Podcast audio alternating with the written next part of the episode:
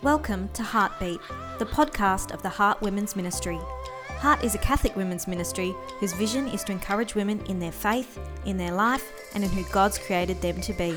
This is a place where you'll hear from some amazing women share from their heart to your heart about who God is, what God's doing in their life, and how they're doing their very best to live out their faith. We pray that you are blessed and inspired. Enjoy Heartbeat. Hello and welcome to our podcast, Heart Catholic Women. My name is Emma and I'm here with Rosemary. Hi, everybody. Now, I said just then I'm here with Rosemary, which, well, we are both talking together at the same time, but we're actually across the country today. We're on opposite sides of Australia while I'm at home recording, and Rosemary is getting ready for some parish missions that she will be running with Bruce as well over the next few weeks. Uh, so we're able to still record even though we're not in the same place. Now, this week, the heartbeat that we're talking about is you titled God Sees Us and Comes to Our Aid. And you share the story of the hemorrhaging woman, which many of us might have heard that story a few times. If you've been to Mass, you might have heard it or might have just read it yourself in the Bible. And the crazy thing about the hemorrhaging woman is that we hear that she's been bleeding for 12 years. And I just think, whoa. I know we complain when it's the 12 hours or the. Just, um, the, yeah. the a, w- a week is long enough. Yes. Yeah, but 12 years. And you share about the heartache and the pain, and that she would have gone and done everything she possibly could to figure out what this medical problem was. She, yeah, she tried everything. Yeah. When I think of the word hemorrhaging, I think of it kind of if I was watching um, a medical TV show where, yes. you know, they might go, oh, she's hemorrhaging, which to me means like you're losing a, loss, a lot of blood. That's right. Like there's loss of life that comes with hemorrhaging. And even though this lady at the time wasn't necessarily losing her physical life, we know that at the time of Jesus, when you were bleeding, you were actually shunned away from society. Like you actually had to kind of go away for a little while. And so this woman would have experienced that kind of shunning for like 12 years.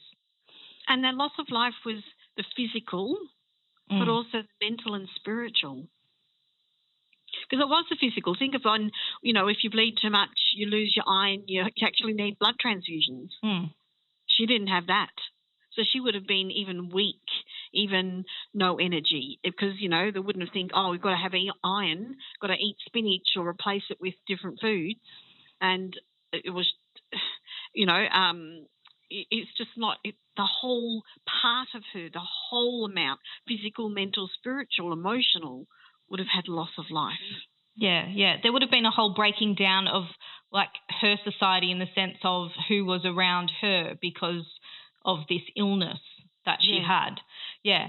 And so if we think about then how does that relate to us or if you go like for yourself, how often have we felt like we're hemorrhaging in our lives? And I think you gave some good kind of just broad examples of like, well, the first one could be health.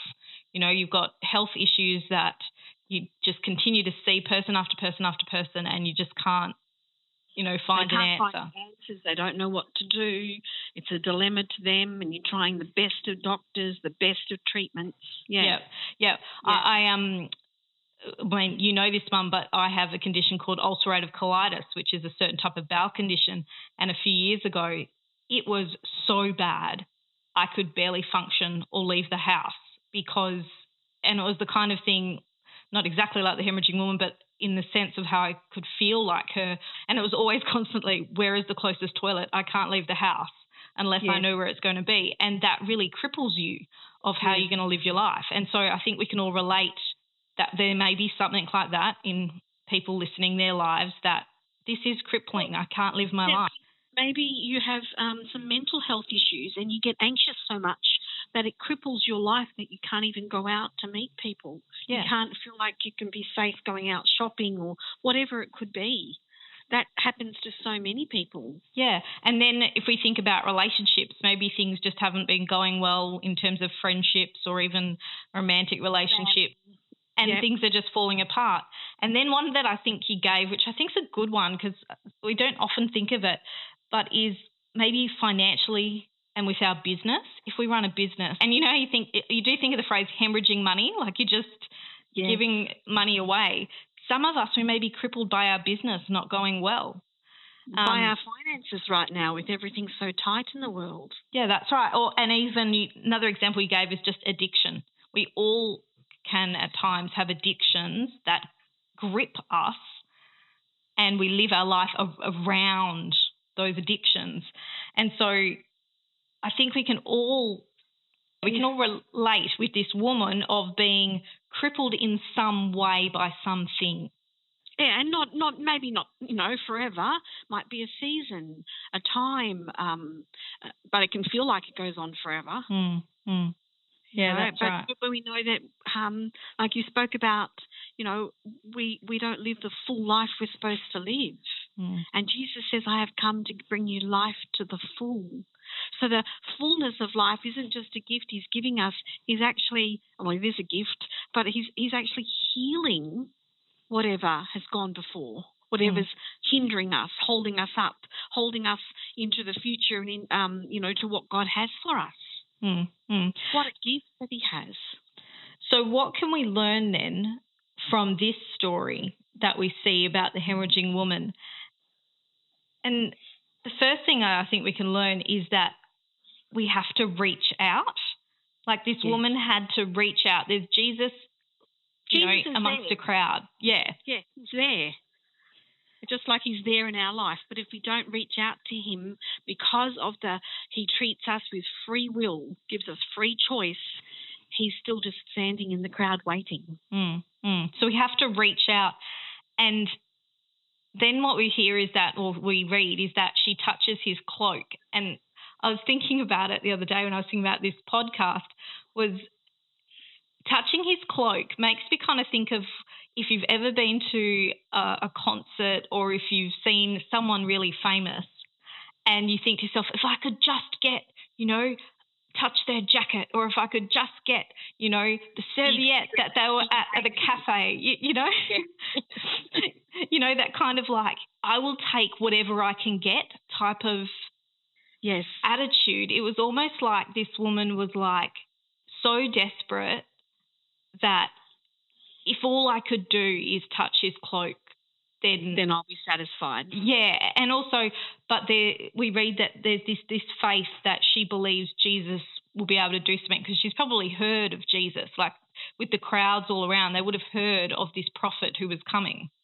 So so we can reach out and then touch his cloak. And what does that mean? I think for us that could mean simply just prayer, being yeah, present to him. out, Jesus, come and help me. And then what we see, which I think you described really beautifully, was that, and I think it's actually quite powerful. The powerful part of the whole story is you said Jesus calls her daughter. I know how beautiful. Mm. Brings tears to my eyes.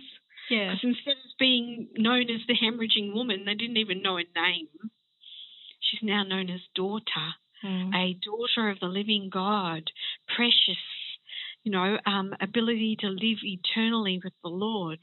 Just, just what it can can um, configurates or what it just sort of brings to your mind is amazing. Mm. It, it made me think because you shared this as well about how often are we labelled with a certain label, or that's the woman who's stressed, or that's the woman who's, you know, whatever, angry all the time, or yeah, whatever. or grumpy. um, and how often maybe do we label other people that way too? If we think about how we do it, yes, yes. But that Jesus takes away that label and yes, calls her daughter. And what does and daughter means you're mine. It means you belong. You're in my family. Like you're a part of my family. And it also means I see you. Yeah. So I just think that's a really, really powerful moment. Uh, the story also actually made me think like we talk about how this woman would have done everything she could, saw doctors, saw different types of people to try and fix her problem. It made me think how much better would things be if we don't wait to have done everything before we go to God? Like, yes. what if we turn Why to Him? We're totally desperate. Yes. And, and I know that sometimes God might want us to wait for answers to our prayers because He's doing something in us. But in terms of if we are waiting before we turn to Him, how much better could it be if we turn to Him earlier? So it makes me think and ask myself the question do I have faith like the hemorrhaging woman? Do I have faith to reach out that Jesus could heal, that Jesus could change a situation? And that's sometimes a bit of a challenge to think about whether or not I do have that. And that's why I love in the Bible when the father who came to Jesus and said, Could you heal my son? And Jesus said, Of course I can heal your son. And the father replies, um, I believe, but help my unbelief. Mm. You know, we're frail. I believe in you, Jesus. But, you know, there's part of me that gets scared, part of me that looks at the circumstances, situation of my life, and I go, Do I hope to believe? Mm. And just be honest with Him. Lord, I believe, but help my unbelief. Just be Mm. honest. God loves honesty. Mm. And the thing is, if we're not honest, he still knows it anyway because Yeah, he's all of course he knowing. I know. And then He goes, Well, is there something else you need to share with me? yes, that's right. Mm. So this week, the weekly challenge is to reach out to God. And hopefully, we can do that before we get to the point of I've done everything in my own strength. And we can turn to Him earlier. So we hope that that chat has really blessed you, that maybe God has spoken something to you about your own situation. And we look forward to chatting with you all again next week. Bye, everybody.